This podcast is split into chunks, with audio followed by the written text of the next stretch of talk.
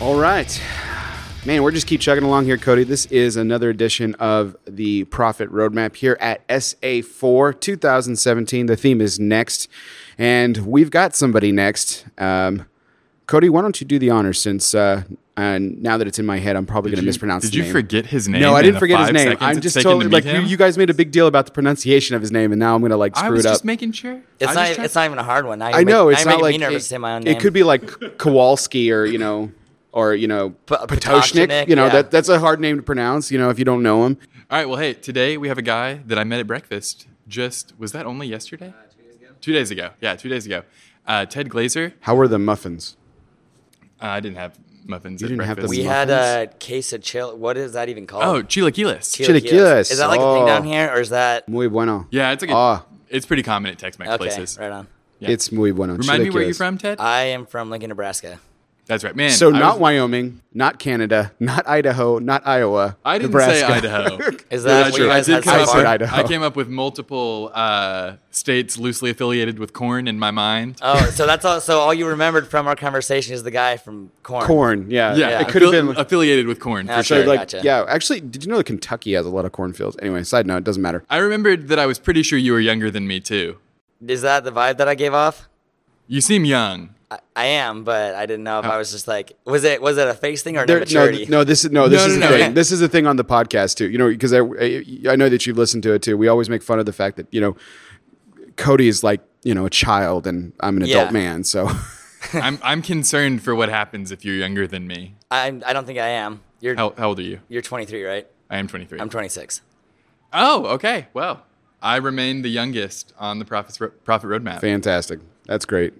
So 26. Okay, so Hey, you were Bear. born in what year? Uh, 91. So 91. 90s Bear, what were you still. doing in '91? 1991. He was wearing a I Smashing was, Pumpkins shirt for sure. no, I was, that would be my brother. I was starting. Uh, I was starting first grade with Mrs. Emmanuelson, and I was learning how to read. I have a Because question. yes, I know how to read. So does 90s kid count as born in the 90s or raised on 90s culture? Because someone who's like born in 99, he'd be like, I'm a 90s kid, but they don't remember. No, they're not. They don't know anything. 99. Are you kidding me? My Come sister on. was born in '99. She's not a '90s Yeah. kid. I, mean, I was just asking. There's thing. No, I think there's things that. I'm that barely a '90s kid. Yeah, I think that, but there's things that, that Cody and I talk about where where I remember from my teenage years, and they were his childhood.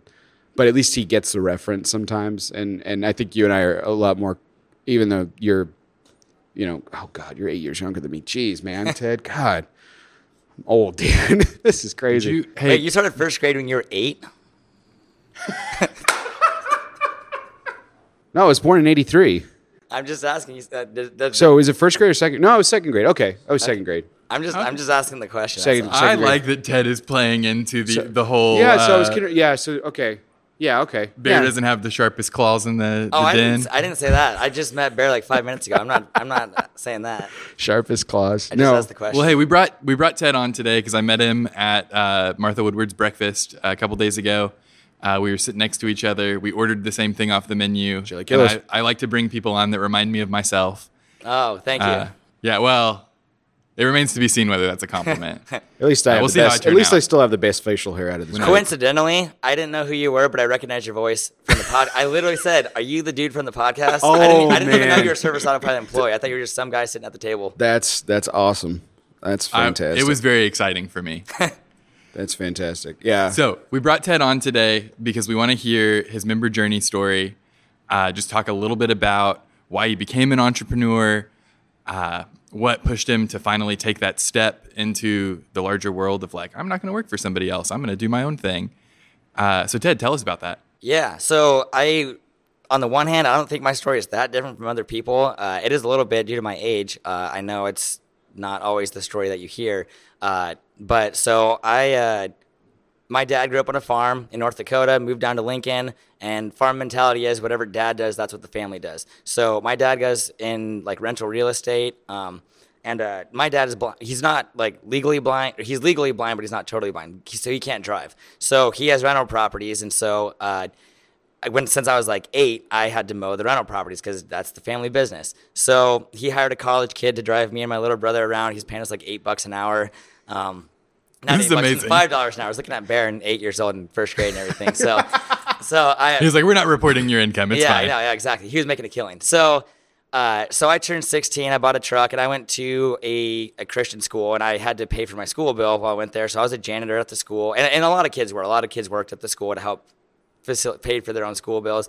I was a server at a restaurant, um, and I was mowing for my dad's properties, and so uh, I had got a truck, and I said, you know, pay me a little more than five bucks an hour. I'll take care of everything myself. And so, So uh, you were hustling from a young age. Yeah, I mean, I- I I you're was 26 groomed- now. I I've so heard groomed got- to be- 13 this week. I've heard 14, 15, 8 years old. Well, I was groomed to be a workaholic apparently. So, so no, but uh, so uh, in high school, that's kind of what I was doing. I went to college. I had no intent of doing lawn care as a career. Uh, I didn't know what I wanted to do, but uh, uh, I figured, you know, I'm just, I mean, this is a great way to pay for my school bill. So I quit being a server at the restaurant, and lawn care was my only source of income. I was only doing like 30 properties or something like my freshman year. Uh, by my senior year, uh, we were doing about 100,000 a year um, while in school, but it was miserable because you're you know you you schedule all your classes so that you can be done with school by two and then go straight to work and then you mow until dark then you get done you do whatever paperwork has to be done then you do homework until like two o'clock every morning. And it wasn't every day but it was total burnout. So got done with school and i at that point because of what we were doing i said well who can imagine being a million dollar company? Because i wasn't thinking like that. But i said oh we'll give this five years and see what happens. So this is in 2013 and over the last uh, few years, and you know, I know you're going to ask me about some of the hurdles we faced. Uh, we basically, I thought, well, if in 10 years, because it just seemed like an insurmountable goal, we can hit it. So we would have hit that goal this year. I got a little lazy in our sales season this spring, um, so that was on me. But uh, we've been through. Uh, kind of a, a very aggressive and fast journey, and it has not been the most efficient, uh, just due to mistakes that you make when you are learning. Um, but that's kind of the lowdown, kind of what got us to where we're at and what we're what we're doing right now. So where are you at on the the? You said you were going to give it five years or whatever. Where are you guys right now in terms of that goal? Sure. So, uh, for anyone who's listening to this podcast and they've been here, there's then this concept of you hit black holes in your revenue in terms of uh, if you are at a certain revenue standpoint, you either need to get past that quick or fall back, but you need to make a decision on that. And we've been floating in the same spot for about three years now for a number of reasons. Um, so right now we're at like the the nine range, and we've been sitting there for a while. Uh, and we're going to be there again next year, but we're making major changes, so our profitability is different. We're building the infrastructure now to get out of it. Um, Fantastic. That's Yeah, sensational. so- avoiding that black hole. yeah, well, it's like I said. I mean, no one wants to be there intentionally. It's just due to some hardships that we just kind of got put. We we had to stay there for a minute. So what what was that hardship? Uh, yeah. So, um, I and I've been a Service Autopilot user for a couple years. I haven't really been using the software to its full capacity because I'm an idiot. But uh, we're working on that now. And uh, so no, you just fall Ted- into you Ted's fall into the things Pareto's that I'm not principle. allowed to say. 80-20. I like this. what's that? No, no, no I, I can't repeat it. Oh yeah. So you can't call me an idiot for not using it, but I can call myself one. Man, it just costs you money. I know it does. That's that's that. Okay. So anyway, so this is my first conference. I've never been to conference, um, and uh, and but I have I have other friends who are users, and you know we learn from them. Um, remind me again. What was the question I was answering right now? Talking about the hardship. Oh, what yeah. got you so, stuck? Yeah. So uh, How'd you find in yourself in the black hole? Yeah. So what happened was is a year ago, last year, uh, we lost six guys in six weeks, which was like a big portion of our our staff, and we're seasonal. Like we we only get 30 weeks of mowing. We don't even have. I mean, it snowed once last year, so seasonality is a major hurdle and how do you, what do you do in the wintertime how do you staff for that how do you scale your business when you have to start over every spring and so you know we lost a bunch of guys right in the middle of the year and i sat down and i was like i don't know if i want to be a part of this business anymore i don't know what we want to do and Were we were doing, guys you had to let go, or did they leave? it was a combination. I had some bad attitudes. Uh, it was a co- so I didn't fire people when I should have fired them. So the good guys left because they didn't want to deal with it, and then the guys, got, the bad guys, ended up leaving anyways. And it was a bad situation. And we were doing a lot of very large commercial work. And so this issue was is when you have to train in one or two guys, no big deal. You put them on a simple crew, they get trained in. But when you lose massive portions of your staff and it's skilled labor, how do you replace that in the middle of the season when you can't have a, you know a couple weeks to train them in before you on, through your onboarding process. and that's how you get tricked into going back into the field. Yeah, I didn't because I knew I couldn't. Yeah, I, That, you man. cannot fall into you. No, that was that was a huge no no. Don't. Who who kept you from doing that? Uh, I d- d- stubbornness. So- Oh, okay, good. Yeah, Cool. and, I, Okay, and, I, and I know, yeah. and I, I do. I have I have friends in the industry who were good influences on that as well. I know that Jonathan has talked about like Oh, yeah, you have what- to like part of the reason to come to the conference is like finding people to be accountable to Mm-hmm. to keep you from doing that because it's so easy to slip back onto the truck. Yeah. So at that time, I didn't know a lot of people, but I knew that that was not okay. Um, so I knew that I, we had to figure out, and it, because again, it's not scalable if it's not a system. So if, if you don't have a systemized process to whatever you're dealing with, then this problem will happen again. So my mentality is, is if we had this problem, how can we never let this happen again? So what happened was, is we were doing all this commercial work, and the decision basically was made. Uh, we need to get out of this big commercial for our style of work. And a lot of people make a lot of money in commercial, but I decided for me, that's not what I want to do anymore because I don't want to deal with the employment issue that comes along with it. Um, and people will differ with you. Some people think commercial is way easier. In our situation, the residential crews were flawless. They never had problems. Any new employee went straight to residential crews. Any experienced employees was on the commercial crews. And when you lose all your experience, that's where you're screwed. So we dealt with that. We got through it. And at the start of this spring, I sat down and figured out, okay, we're going to finish out this year. But we didn't make the growth goals that we should have because instead we spent this entire year focusing on processes and culture. Um, Laying So- the groundwork to yeah fix the problems. yeah, Yeah. and so again a, a, a, a common conversation point this conference has been hey if you are in a black hole be intentional if you're laying the infrastructure aka you're buying the trucks now you're buying the trailers you're buying the mowers you're overstaffing because you know you're going to fill that with sales later I mean, so you're not going to be making as much money, but you either need to decide, okay, then you better get to work in sales or get rid of all that equipment, fire those employees, and stay smaller and more profitable. So this year, uh, we we didn't buy any, well yeah we didn't really have to buy a whole lot of other stuff. We already had it. We focused on uh, you know making sure our culture was good making sure whatever process we have in place for when new employees come in. So when that turnover occurs because it's not going to not happen it's still going to happen hopefully not at that scale all at once. But when that does come how do you deal with it quickly and smoothly and efficiently? And it doesn't affect your your your customers and, and my, my goal is that a customer would never know that we face that hardship. They shouldn't know. They should have no idea because their their service should never change. yeah. So so now so now we're in this year. Now we're dropping. We're not renewing very large portions of our revenue right now, and we're going to do it in phases. I'm not dropping all the big commercial at once. So here we're going to be in the same revenue spot again next year, but it's going to be filled in the words of uh, those who've read the Pumpkin Planners with that mentality of get a specific type of customer and then replicate that over and over and over again. Yeah. So we're di- we're getting rid of all the the stuff that we're not enjoying doing, that we're not making as much money on, and we're rebuilding our company basically from the ground up.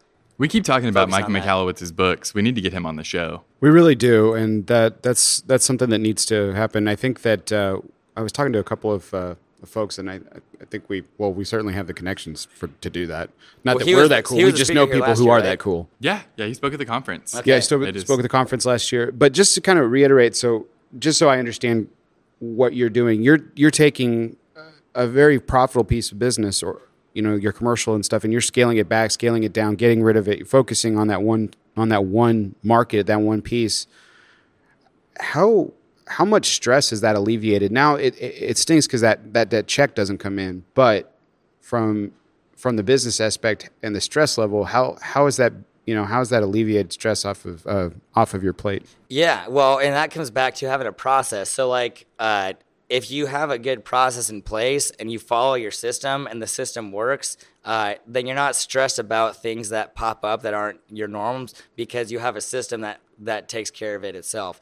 And so, the like, system worked before, and so we're trusting that it's going to work again. Yeah, and, and there's an element of trust, and also, you know, when you start to scale something, if there's inefficient, if something's not working, it's going to get found out pretty quick, and then right away you have to say, okay, this is not working. What can we do so this doesn't happen? Every every decision, every problem that we ever face is how can we never let this happen again?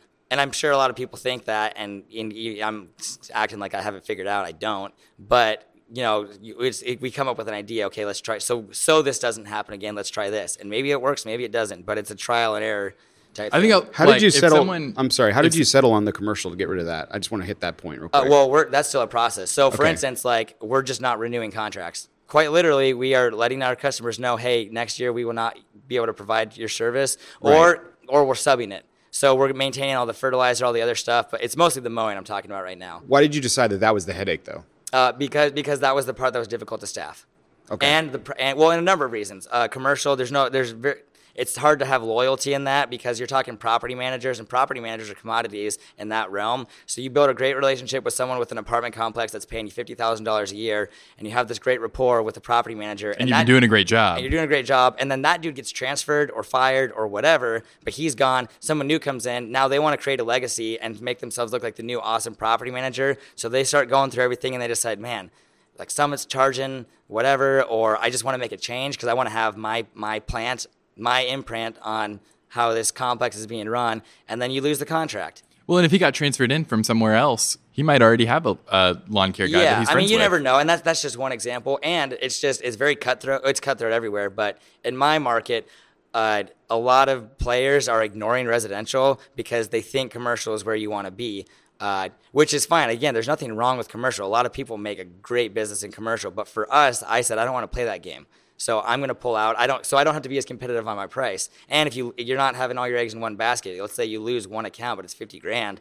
Um, that's a that's that's a lot of money to just lose in one phone call. So I said I just I'm gonna I'm gonna rather than try and change the game, I'm just I'm not gonna play that game. I'm gonna move over to a different area that I know that we know how to play and play well. But it is scary. My market's not huge. I mean, Lincoln has like 300,000 people total. It's not a suburb. It's that's the whole thing. And so, you know, you have to. So, on the one hand, it's a little nerve wracking to say, okay, we're going to restrict a, a big portion of our stuff. But I, I mean, we we we know that the the work is there because again, that residential market in my market is kind of being ignored by by a large player. So just to get an idea on something, this is something we haven't really done here on the podcast. I just and because you just you hit it with the fact that you're from Lincoln and stuff.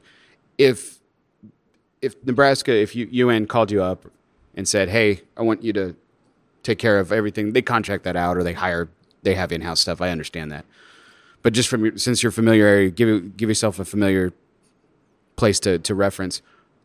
What would that job be worth to you?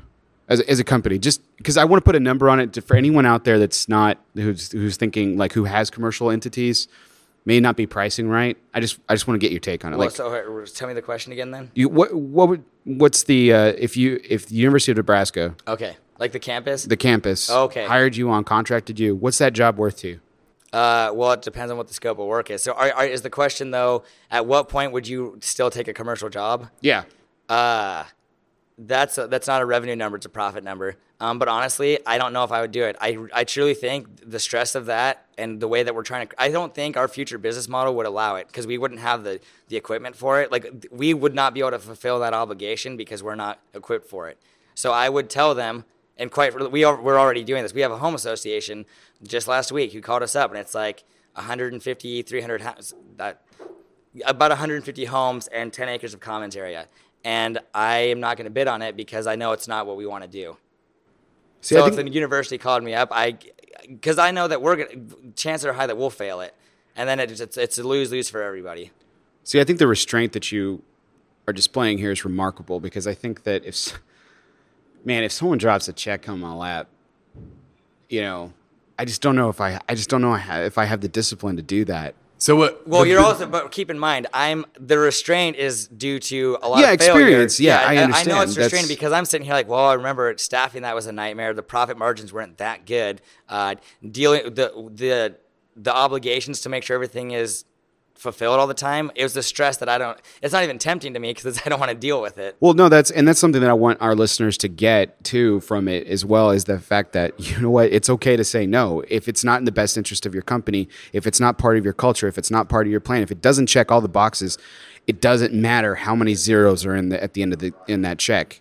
Yeah, well, and I would I would go on to say this as well. It's important to recognize uh, why are you in business? Like, why are you doing what you're doing? And for me, uh, and maybe it's because I'm a mil- millennial, but it mattered to me that uh, I'm in business for freedom of my time and to be happy and stuff like that. So if my goal was to make a ton of money, and that's why I'm running my company, uh, which is nothing wrong with that. If that was my goal, then my my uh, I would be much more interested in taking that contract. But that's not my goal.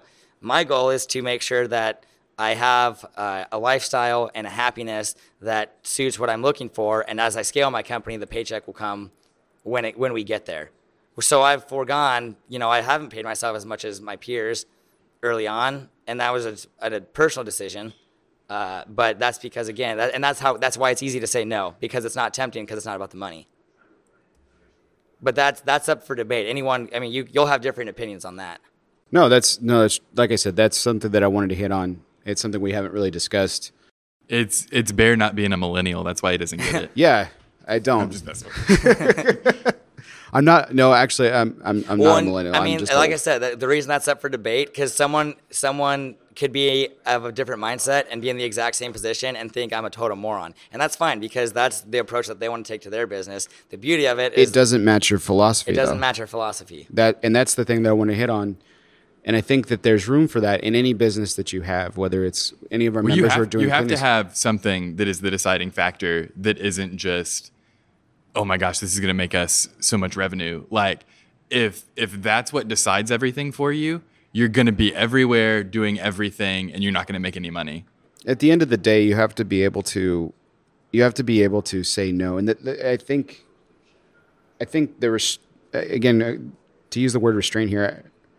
I think having that restraint and having that discipline to really build out a philosophy for yourself, and I think you've done a tremendous job.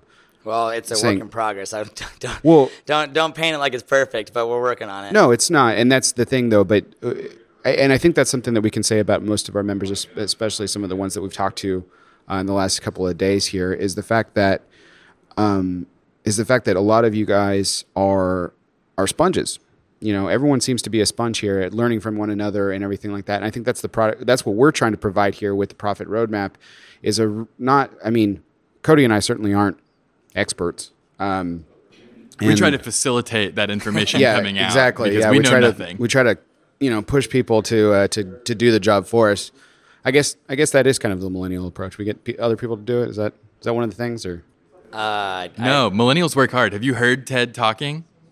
Well, Have you been Have you been listening? To, oh my God, we're calling this a TED Talk.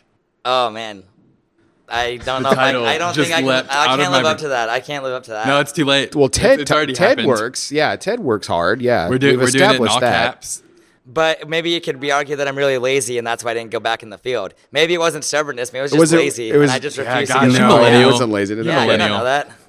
But again, and that's another example of restraint, of discipline. No, I'm not going back in the field. That's not what I wanted to do. That's not the philosophy. That's not the so it's not just about the money. Like you said, it's not just about the money. It's about finding that right philosophy. And I think there's something to be said about that that a lot of people just don't get. Um, that a lot of people just they look at the zeros at the end of the check and that's all that really matters to them at the end of the day they just think about the money and it's it's it's also how you get that money and it, you're by you taking out commercial, or it could have been residential. It could have been the other way around. Could have been anything. Yeah. Yeah. Could have been. It, it was just Whatever wasn't- was going to work. Whatever, yeah, correct. I mean, in the in the words of the pumpkin plan, whatever your pumpkin is, and maybe it's getting uh, for a lot of people, it's don't do residential. They only do commercial. That's fine. That's their business model. Right. I mean, we have to have it. You know, you have to have it out there. There has to be it. So you, Well, Ted, do you have anything to plug or anything you want people to look at? Uh, no, I'm a total loser. I don't have anything cool. I mean, Okay. What's your website? uh, summitlawnslincoln.com. SummitLawnsLincoln.com. Yeah, so if you want a quote request from another city, whoever's listening to this podcast, We really want to thank Ted today for coming on to the Profit Roadmap. Um, we'll be continuing to gather some other member stories. Um, but uh, uh, Ted, thank you so much for your time. Really appreciate it. yeah, appreciate no, it. I really appreciate it. It was uh, it's been really great. And by the way, uh, this is my first conference, and I've been blown away by how cool the staff is for service. I mean, obviously, it's like you, you- when I call in with a question, that's customer service. Their job is to be cool to my office staff or to me or whoever. But everyone else is super nice. So if you haven't been to conference, again, you're, I mean, you're first got to say I didn't value it because I figured I'm busy. I got other things to do, and I'm really glad I came. Fantastic. Awesome. We're glad you Thank came you so much. Do I get a That, uh, discount next year for saying that? we'll, we'll, we'll work Uh, on that. We're pretty department. low on the totem pole. right, fair enough. Well, John's across the room. I'll ask him. there you go. Yeah, good- go get Fantastic. John. Fair enough. All right. Thanks again, Ted. Thanks, guys. The music in this episode of the Profit Roadmap was Riptide and Summon the Rock by Kevin MacLeod of Incompetech.com, licensed under Creative Commons by Attribution 3.0 license. If you want to check out Kevin's music, it's some good stuff. Incompetech.com.